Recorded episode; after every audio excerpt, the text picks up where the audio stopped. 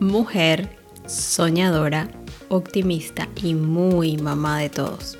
Analítico, pragmático, disciplinado y un tanto cuadrado. ¿Y qué somos? Un matrimonio de ñoños.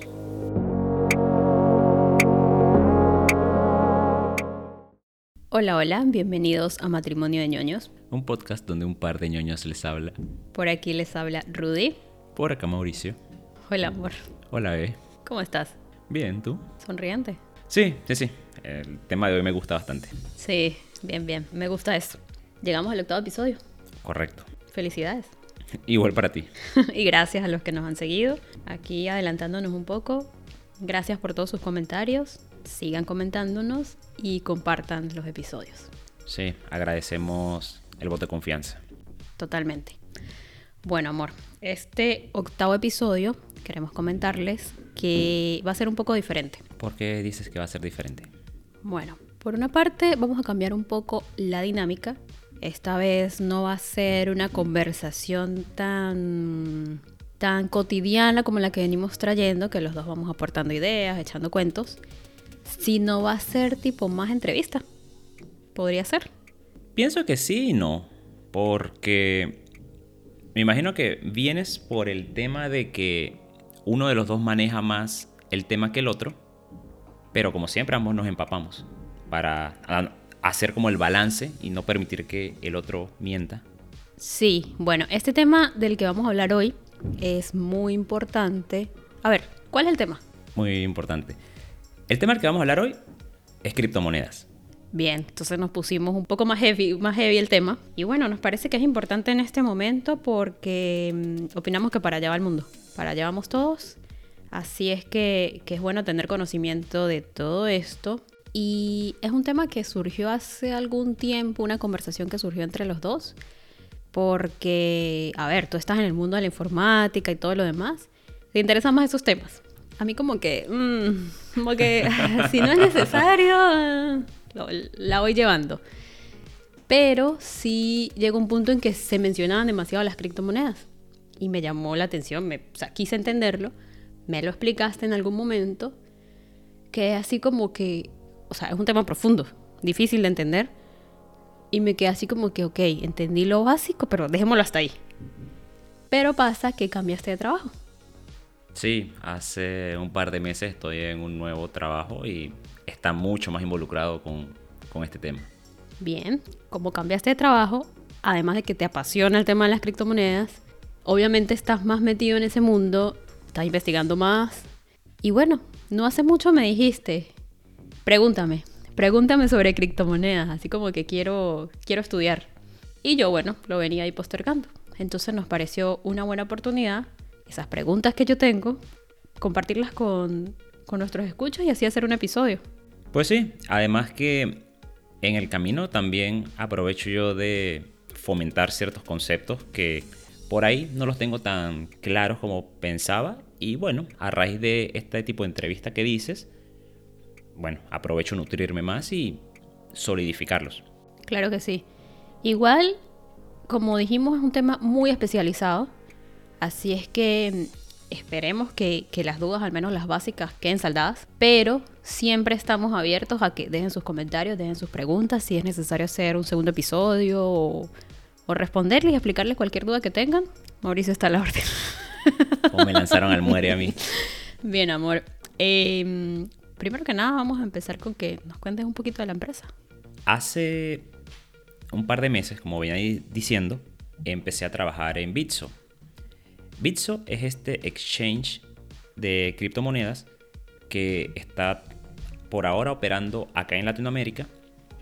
Tiene ya operación legal en México, que fue donde empezó, en Argentina y en Brasil por ahora estos sitios. Está, por supuesto, trabajando en, expandirse. Estamos trabajando en ello. Y antes de continuar, lo primero que tengo que hacer es un disclaimer gigante. Por un lado, nada de lo que digamos acá refleja opiniones o comentarios directos de Bitsu, ¿sí? Es un podcast nuestro, yo no estoy hablando aquí como un vocero de la empresa, eso por un lado. Por otro, vamos a tocar temas financieros. No somos ni inversionistas, no somos gurús del dinero, no estamos dando consejos de inversión. Ni economistas. Por supuesto. Así que todo lo que digamos acá, tómelo solamente como fines educativos. Si acaso informativos, más nada. Desde lo mucho o poquito que sepamos. Así. Correcto. Entonces, nada, eh, vengo trabajando en esta empresa y lógico, tú no puedes trabajar en un producto que no entiendas. No, no vas a hacer bien tu trabajo. Así que por ahí fue por donde surgió, como dices, la presión de, concha, le deberíamos hacer un episodio de esto porque justamente para el día a día voy a necesitar bastante tener estas cosas fresquitas. Claro. Y a ver, soy tu esposa. No voy a entender lo mínimo de en lo que trabajas. Sí, exacto. Y bueno, también pasaba con el laburo anterior que por lo menos lo básico de cómo operaba en donde trabajaba antes, lo entendías y lo hablábamos porque, a ver, si bien amor, eres doctora, eh, yo soy ingeniero, no es que yo te vaya a a preguntar cosas muy a fondo, muy a detalles de lo que haces, pero un entendimiento general debería tener, porque si no, cuando me quieras comentar cosas del trabajo... Sí, sí, a eso iba, también estaba pensando en eso.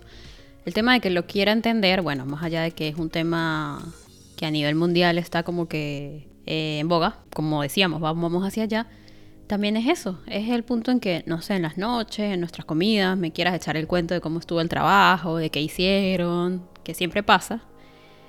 A ver, para entender eso y, estar un poquito en contexto, no estar toda perdida o, o me estés hablando y esté toda aburrida. Bien, entonces hablemos de las criptomonedas o el concepto de cripto.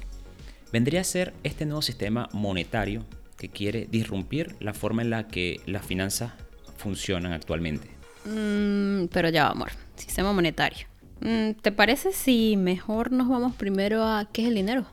Vale, demos un paso atrás y entendamos un poco cómo es ese concepto abstracto que manejamos día a día, pero que pocas veces nos detenemos a prestar atención. Sí, eso, eso estaba pensando, que es como que sí, todos lo tenemos todos los días en la mano, hacemos transacciones, pero no nos hemos puesto como que, a ver, ¿qué es esto? ¿Cómo funciona el dinero? Ok, una de las cosas interesantes que uno se topa cuando empieza a leer sobre el dinero es que para que el dinero, como nosotros lo conocemos, sea dinero y se tenga la utilidad que uno espera, debe cumplir ciertas características básicas, ¿sí? Una de ellas es el transferir valor, ¿sí? Tú me das a mí 100 pesos y esperas que yo te devuelva algo a ti por ese valor. Ponle pesos, dólares, la unidad que tú quieras. Pero la idea es esa, transferir valor de una persona a otra, bien sea por bienes o por servicios. Eh, ahora que mencionas la palabra valor, esa fue una de las dudas que me surgió mientras estaba como que pensando, meditando acerca del dinero, y es ¿qué le da valor al dinero?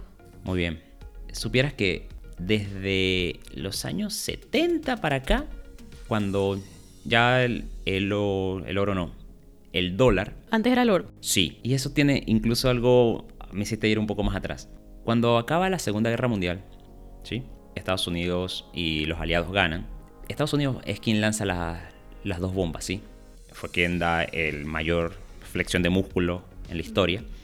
Y convence a lo, al resto de los aliados que pongan todas sus reservas de oro, las conviertan en dólares.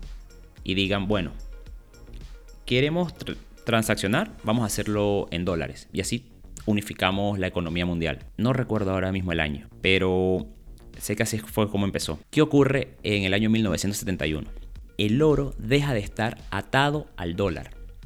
Por ende, Estados Unidos podía imprimir libremente dinero sin que hubiese directamente una cantidad de oro respaldando ese, ese nivel de billetes. Bien, entonces el dinero, el valor del dinero, antes dependía del oro, pero ahora depende es de la circulación, de la cantidad en circulación, de la cantidad de estos billetes en circulación y también de las reservas monetarias extranjeras, ¿no? Y esta cantidad en circulación, a su vez, depende del Banco Central de cada país. Sí, cuando estamos hablando, lógicamente, de dinero soberano. Justamente hablábamos un poquito fuera del aire que uno puede decir que cada país es el encargado de imprimir y regular su banco central, la cantidad en circulación de la moneda. Pero, por ejemplo, países como Ecuador o cualquier otro país que dependa del dólar, va a depender de la de lo que la Reserva Federal estadounidense ponga en circulación. Buen punto. Entonces, esto fue solamente para tocar el tema de transferir valor. El siguiente, la siguiente característica que debe cumplir el dinero para ser dinero es almacenar valor. ¿Sí? Yo debería, de forma segura y sin tanta incertidumbre, poder almacenar una parte de mis ahorros el día de hoy y tranquilamente dentro de un mes, tres meses, incluso un año, esperar que esa cantidad de dinero que yo guardé no sea consumida por la inflación, que siga valiendo aproximadamente lo mismo dentro del tiempo prudente que yo quiera tener ese dinero guardado. Y acá estamos tocando un tema interesante que es la inflación. Y, o sea, somos venezolanos, conocemos a rajatabla lo devastadora que puede ser una inflación, pero eh, tenemos que hacer la aclaratoria que estamos hablando por momentos de inflación desmedida. Caso Venezuela, en menor medida caso Argentina. Claro, que es cuando la cantidad de, este dinero, de, esta, de estos billetes en circulación, aumenta sin ningún respaldo. Sí, correcto. Entonces, claro, es cuando crece, sí, esa cantidad de moneda, pero disminuye los productos y servicios que podemos adquirir, la cantidad de ellos. Entonces aumenta, sí, aumenta la inflación y va a aumentar lo que es la especulación, este, va a conllevar al acaparamiento y todas estas cosas, que es un extremo que, que no es bueno, pero también está la deflación, que lo contrario tampoco es bueno. Ahora, otra cosa interesante de la que hablábamos del almacenaje de valor del dinero era la confianza, ¿sí? Porque comentas que cuando se empiezan a imprimir sin respaldo el dinero, ocurre esto, se le pierde la confianza porque hay una cantidad desmedida de billetes o bueno, de moneda persiguiendo la misma cantidad de bienes y servicios. Por ende, estos van a subir. Pero ocurren también casos interesantes. Durante 2020, en plena pandemia, Estados Unidos imprimió sin respaldo. El término sería un trillón, pero en español sería un billón de dólares, uno o dos. Probablemente deje el artículo en la nota del, episodio para entregar todos estos paquetes de, alivios financieros a las familias que quedaron sin trabajo.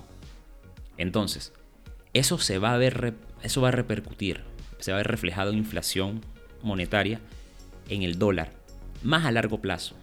Si nos ponemos a pensar por qué no ocurrió un, descalabro, no ocurrió esta, este colapso, como sí ocurrió, por ejemplo, en Venezuela, es por el nivel de confianza que le tenemos a las, a las instituciones estadounidenses no significa también que por mera confianza pueden hacer lo que quieran y les dé la gana porque así es como se pierde la confianza. Pero bueno, eso capaz es harina de otro costal, así que sigamos con las características. Bien, continuamos. Vale. La siguiente, la tercera característica sería poder medir el valor de algo.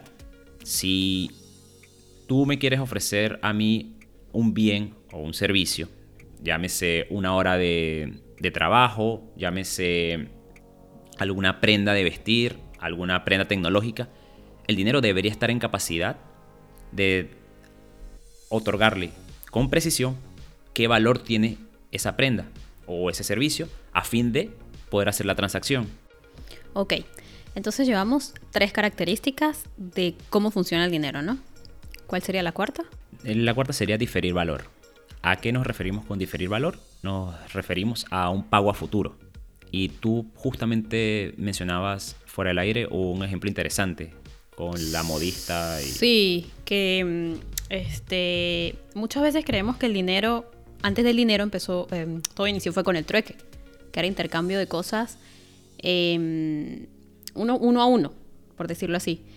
Pero realmente el trueque no fue tan famoso sino fue el crédito. ¿Por qué el crédito? Porque, por ejemplo, una modista eh, sí, alguien necesitaba, a ver qué te digo yo, alguien que vende pollos, necesitaba un vestido. La modista le fabricaba este vestido y se lo daba, pero de repente el valor, para hacerlo equitativo, no sé, eran 20 pollos. La modista no necesitaba 20 pollos en este momento, entonces ¿qué hacía? Se hacía el tipo de crédito, que era que más adelante se dejaba como que esa deuda, ella le entregaba la prenda que él necesitaba, pero más adelante él lo pagaba. Entonces era así más o menos que, inició todo. Entiendo. Sí, está muy bueno el ejemplo, es justamente lo que significa todo esto de diferir valor. Entonces.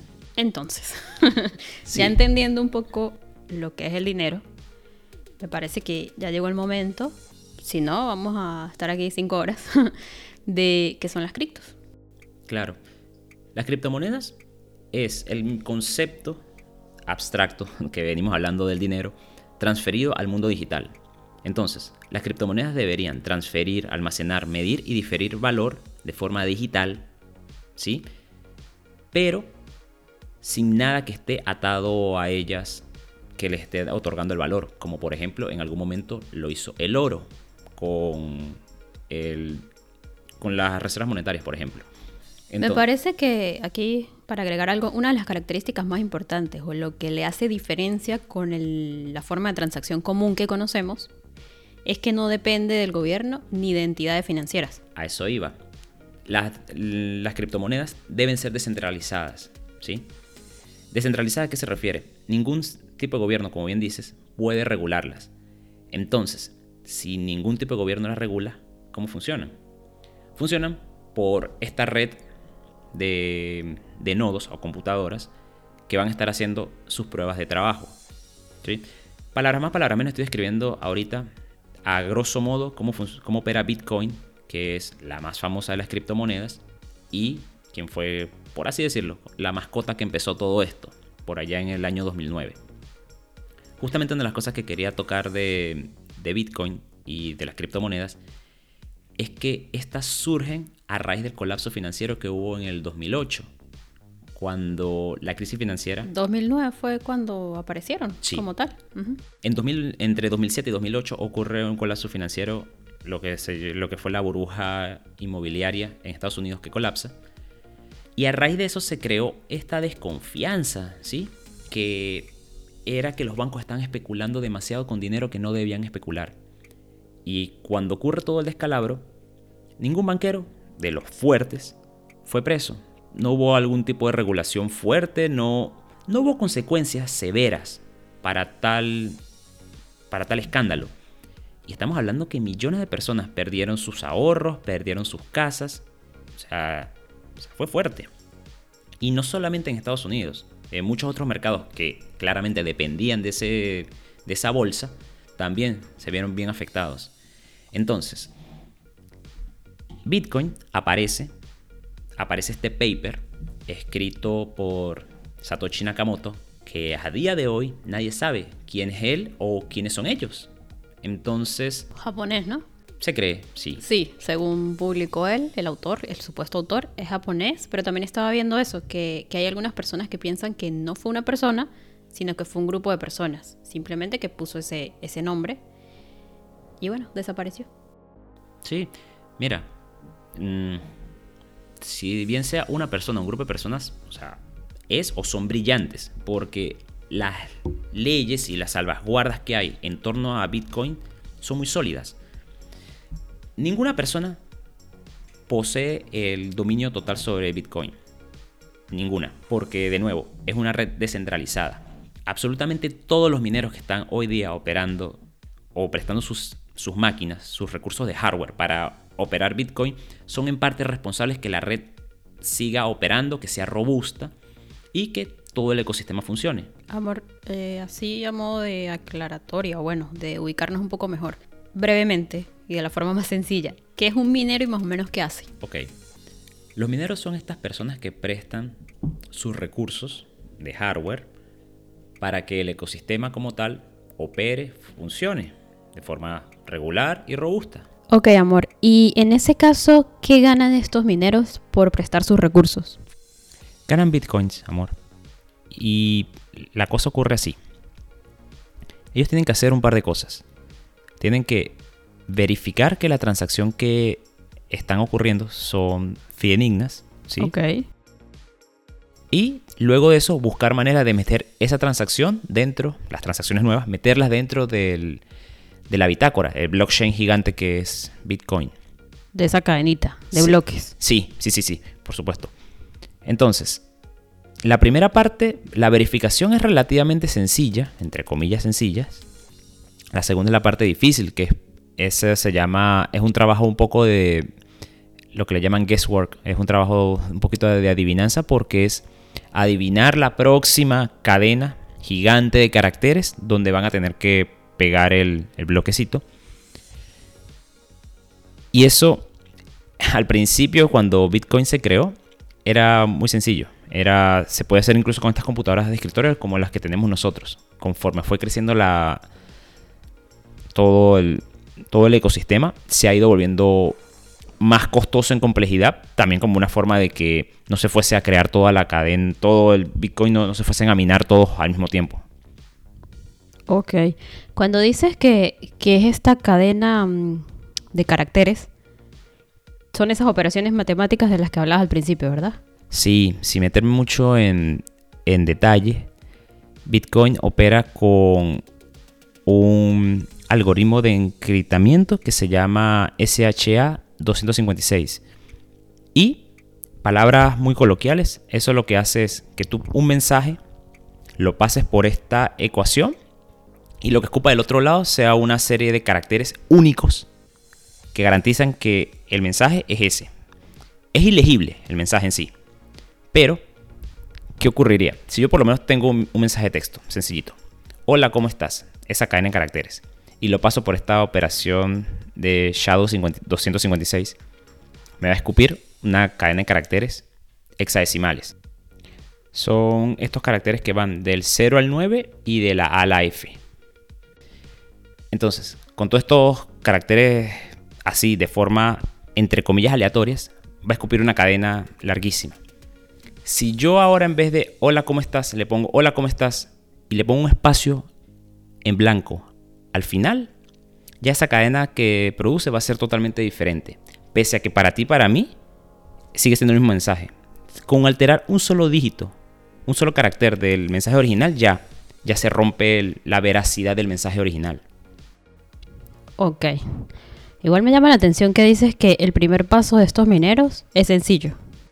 Es sencillo porque solamente requiere cómputo. Es... Ok, amor, pero desde afuera nada de esto se ve sencillo. No, no, no, por supuesto que no. Pero digo que es, sencillo porque requiere cómputo que es solamente agregarle dinero al, dinero al problema. Mientras más modernas y tengan el mejor hardware, estas máquinas con las que ellos operan, más rápido van a van a hacer esa primera parte. La segunda parte es la, compleja, la de empezar a adivinar el siguiente, la siguiente cadena de caracteres que necesitan meter en el, en el blockchain. Ok, bien. Perfecto. Bien, bien, bien. ¿Sabes que En el camino me surgieron dudas porque sé que como yo hay muchas personas que se hace denso el tema, se hace difícil de entender y los entiendo, a mí me pasa. ¿Por qué nos cuesta tanto confiar? Entonces, una de las cosas que me parece es lo que hablamos al principio, que no están reguladas por el gobierno. Quisiera que nos dieras como esa seguridad de por qué no hay que dudarlo, por qué no tenemos que tener desconfianza en cuanto a esto. ¿Por qué hay que confiar? Es una excelente pregunta, amor. Y de nuevo, tú y yo compartimos, el mismo contexto y sabemos lo mal que pueden ir las cosas cuando se confía en un gobierno. ¿Cuál es la gran ventaja que esto sea descentralizado? Que al no ser propiedad de nadie, todos tienen que tener la misma historia. Claro, lo que pasa es que también surge que el dinero, las transacciones comunes que conocemos, al ser dependientes del gobierno, de, sí, del gobierno, por una parte, ellos se quedan con comisiones. Entonces, una ventaja del Bitcoin es que no pasa esto, o de las criptomonedas, ¿no? Pero también pasa que al estar eh, depender del gobierno, esto lo hace legal.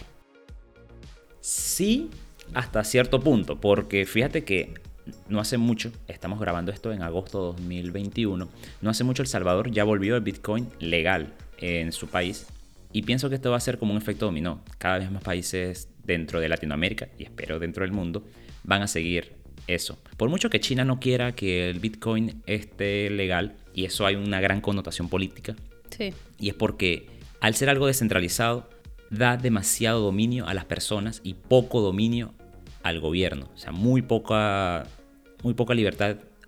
Claro, y realmente eso es ventajoso para nosotros, pero como venimos con un concepto de que alguien tiene que administrar nuestros recursos, recursos alguien tiene que dominar y llevar las riendas, entonces capaz por este lado como que genera inseguridad. Sí, es un concepto muy paternalista eh, y es verdad, lo tenemos bastante arraigado. Pero fíjate lo siguiente, Me acuerdo que esto fue una pregunta una vez que le hicieron a alguien hablando del tema y esta persona responde esto. Si el día mañana tú te metes en la aplicación, en el sitio online de tu banco y ves que desaparecieron todos tus ahorros, ¿qué puedes hacer ahí? O sea, tienes al banco a quien ir a reclamarle, pero de última, última cuenta tú no, son, tú no conoces los registros del banco, tú no ves en qué usa el, el banco tu dinero, no, no hay una historial público abierto de dónde pudo haber estado ese error. Esa es la gran diferencia con, con, las con las criptomonedas y con Bitcoin, por lo menos. Ok, esa es otra duda que me surgió en el camino. O sea, esta información es de dominio público, pero a la vez la información de cada transacción, o sea, de cada usuario, es incógnito, ¿no? Eso es una gran... Es como un gran mito, me parece a mí, porque... Me, me, generó así como que... Mm, se está contradiciendo, por decirlo. Y acá, de nuevo, muy a opinión personal. Pero es un gran mito que Bitcoin opere de forma anónima, porque si bien hay servicios que hacen este como una especie de scrambling, que es empezar a rebotar las, las transacciones de manera aleatoria, o entre comillas aleatoria, para enmascarar su fuente, con suficiente, con suficiente paciencia y habilidad forénsica se puede determinar el origen, tanto el origen como el rumbo de una transacción y eventualmente llegar a quién, a quién fue la persona que, la inició y quién fue quien la recibió. Pero ya va, para aclarar. Eh, la información es de dominio público, o sea, si decidimos invertir, comprar, como que vamos a ser dueños de, de esa información, ¿sí? De un token o, o, el número de tokens que necesites. Ok, pero a su vez, no es que vamos a ser vulnerables de que, no sé, la persona que tenga más Bitcoin no se vaya a saber exactamente su monto, ¿no? Disponible. No. Porque eso también le genera inseguridad a uno. A ver. Claro. Sabemos que para ser millonario en Bitcoin falta mucho, pero bueno. ¿Sabes qué? Aquí lo escuché en un podcast no hace mucho que están hablando las trabajadoras sexuales de cómo ellas recibían sus pagos y cómo todo el advenimiento de las redes sociales, de ciertas plataformas como por ejemplo OnlyFans, hacían más seguros que ellas ejecutaran sus rutinas, eh, tuviesen sus clientes y no exponerse ni a personas borrachas, ni a chulos, eh, bueno, a estas personas proxenetas que las explotaban a ellas, cortar intermediarios, pero seguían teniendo el problema que bancos o directamente eh, entes de, tarjetas de crédito no vieran con buenos ojos estas actividades y por ende no, no le estuviesen abriendo la posibilidad de ejecutar sus transacciones. Incluso... Mm, mm, pero si hay un montón de testaferros por ahí. Bueno, incluso una de las cosas que, que vino a colación es que una de ellas tuvo el problema que cuando, no sé, proveyó un video para alguno de estos clientes, y efectúan el pago, lo hicieron a través de PayPal, si no mal recuerdo. Y PayPal le mostró la dirección física donde vivía esta muchacha a la persona que compró el video. O sea, imagínate lo peligroso que puede ser esto. Bueno, esa es la clase de cosas de las que nos puede proteger, por ejemplo, Bitcoin. Bien, bien, bien, bien. Eh, algo que también creo que todos podemos pensar es la vulnerabilidad de, de las redes. Entonces, por ejemplo, ya que esto es código, está, mm, es virtual, es probable que exista hackeo. Oye, amor, nada es totalmente seguro. ¿sí? Todo sistema, tanto digital como físico, es vulnerable a ataques. Pasa que, de nuevo, al ser algo tan público, tan. y estar tan, pero tan distribuido, es ínfima las posibilidades de, de corrupción. A diferencia de cuando tienes entes centralizados y directamente manejado por, por personas, es muy fácil corromperlos a esos entes. ¿A qué me refiero con que sean descentralizados y no, no directamente operados por personas? El código de, Bitcoin se puede meter en internet, lo van a ver, se puede leer tal cual como leerías, no sé, un artículo de noticia. Todos podemos ver ese código todos tenemos que tener el mismo código para que una transacción sea válida. ¿Sí? El momento que algo de eso no corresponde, las transacciones que se quieran hacer con este nodo corrupto, sencillamente no van a entrar a al ecosistema. Y por ende no... Cualquier cosa rara que querían hacer ahí no va a procesar. Ok, bien. Pero sí han ex- existido casos. Pocos, por lo que entiendo.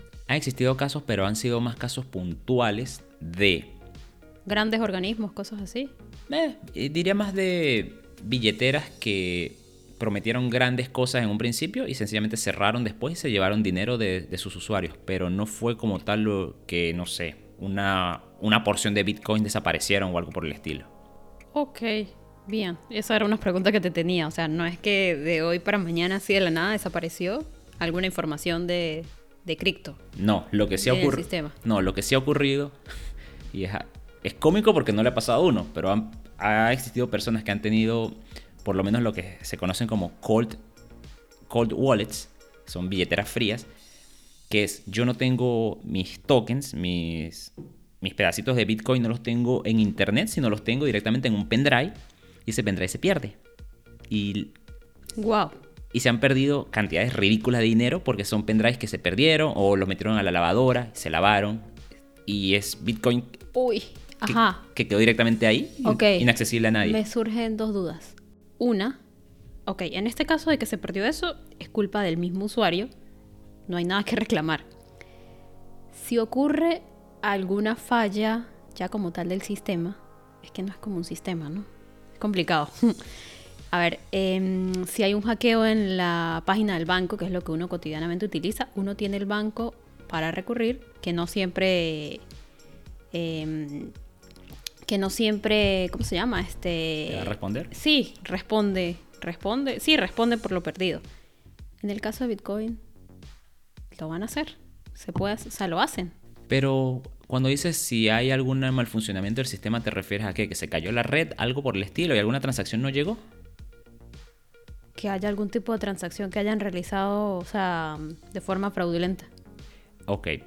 Eso, ahí está un poquito vaga el concepto de fraudulento porque fraudulento puede ser, alguien trató de de la nada fabricar una transacción. Esa transacción no va a procesar directamente. Porque, de nuevo, todos los mineros se encargan justamente de, a través de la prueba de trabajo, verificar que cada transacción que venga sea válida. Bien. La otra duda, has mencionado mucho la palabra token. Ah, sí. Ok. Ocurre lo siguiente.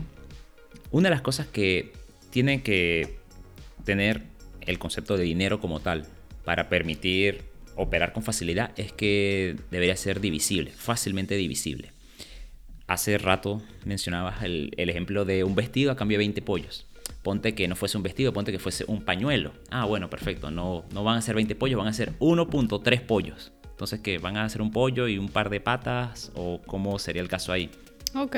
Se entiende que ahí empieza a haber problemas con cosas físicas para dividirlas. Bien, tiene que ser cuantitativo, Sí. no cualitativo. Sí. Entonces, ¿qué es esto que... ¿Por qué no men- menciono tanto la palabra tokens? Bitcoin, cada Bitcoin tiene la particularidad o tiene la habilidad que puede ser divisible hasta 100 millones de unidades. Un solo Bitcoin puede dividirse en 100 millones de unidades. Se requieren 100 millones de estos tokens, o satoshis, como también se le conocen, para hacer un Bitcoin. Entonces, cada uno de esos, de esos satoshis pueden ser transaccionados sin problema. Lógico, van a haber algunas comisiones asociadas y debajo de cierto número ya no, no vale la pena hacer una transacción porque se, se la van a comer las comisiones. Comisiones mucho más pequeñas que lo- la- las que te podría tener, no sé, un banco o algo, pero sin embargo, comisiones porque no es gratis tampoco. Eh, a eso es que, que me refiero tanto con la palabra token. Ok, perfecto. Ya queda un poco más, más claro el, el panorama. Igual me parece que es un tema complejo. Sobre Sí. todo para los que no estudiamos informática, no estamos en ese mundo. Porque, porque es eso, es como virtual. Entonces eso es lo que nos cuesta a los que estamos del otro lado, porque no es algo que tocamos. Mira, amor, totalmente. Y si yo te voy a decir que yo soy un experto en esto, es mentira, te estaría mintiendo flagrantemente. Es más, una de las cosas que me encantó que nos dijeron el trabajo a nosotros, cuando nos hicieron el onboarding, fue el muchacho que nos hizo el onboarding nos da una clase magistral sobre cómo funciona Bitcoin, cómo opera todo. Y algunas de las cosas, de los conceptos que él nos explicó ahí, yo estoy haciendo mi mejor esfuerzo por transmitirlos acá. Y una de las cosas que él nos dijo fue, yo no soy un experto en esto. Y desconfíen de las personas que le digan o que se llame a sí mismo experto en esto. Hmm. Porque a día de hoy todavía hay muchas cosas que siguen cambiando. Es más, libros que fueron escritos en 2018 sobre Bitcoin probablemente estén desactualizados ahora. Entonces, la mejor manera de que no le estén mintiendo a uno es sencillamente leer. Leer mucho porque esto es algo que está cambiando con mucha frecuencia. Sí, y como con cualquier tema, buscar buenas fuentes, fuentes confiables. Por supuesto. Eso sí, con cualquier tema. Bien, amor, pero hablando de, de ese tema me surge una duda y es cómo se garantiza que el Bitcoin no se lo coma la inflación. Ok, es una pregunta justa.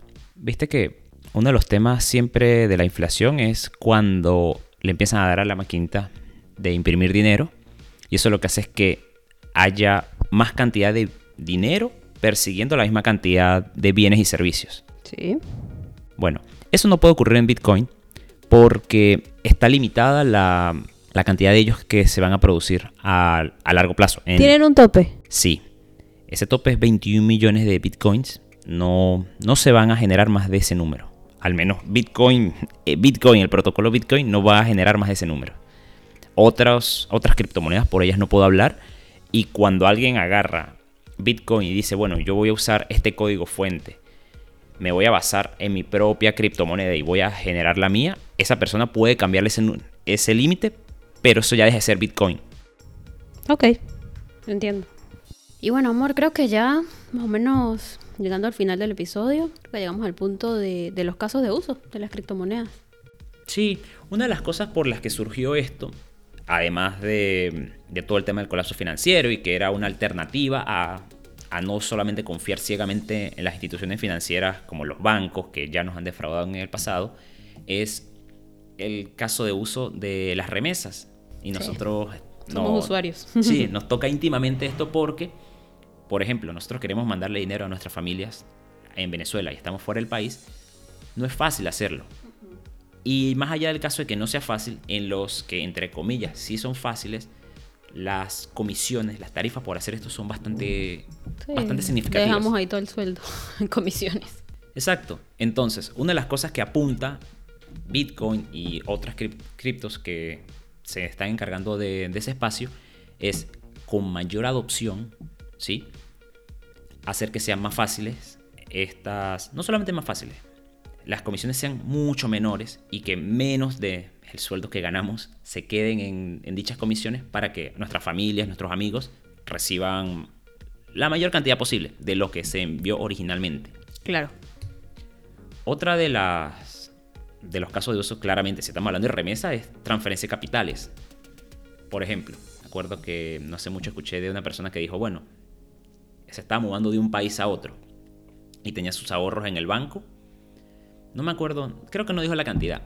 X, cual, cualquiera que haya, sido la cantidad. Cuando él quería mover ese dinero desde el país que estaba hacia el país de origen, era ridícula la cantidad de, de comisiones que le estaban cobrando. O sea, no era una remesa, pero de nuevo, era un dinero por el cual él ya había pagado impuestos en, en el país donde los obtuvo.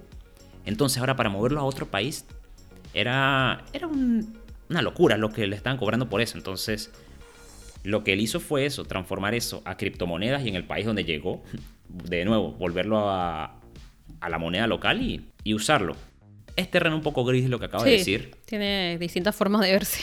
Claro, porque así como hay cosas buenas, hay cosas malas. Tal cual. Eh, narcotráfico, eh, trata de, de personas y demás actividades ilícitas son usadas con relativa regularidad en las criptomonedas por eso. Y finalmente, o al menos de los así más sonados, está el tema de los smart contracts, los contratos inteligentes. Bien, amor. Eh, cuando te refieres a esos contratos inteligentes, más o menos, ¿qué es? Ok. Esto es ya dominio de otra criptomoneda que se llama Ethereum, que es, si no mal recuerdo, la segunda en, en popularidad y en volumen de capital después de Bitcoin. El tema detrás de los smart contracts es, imaginemos el siguiente escenario.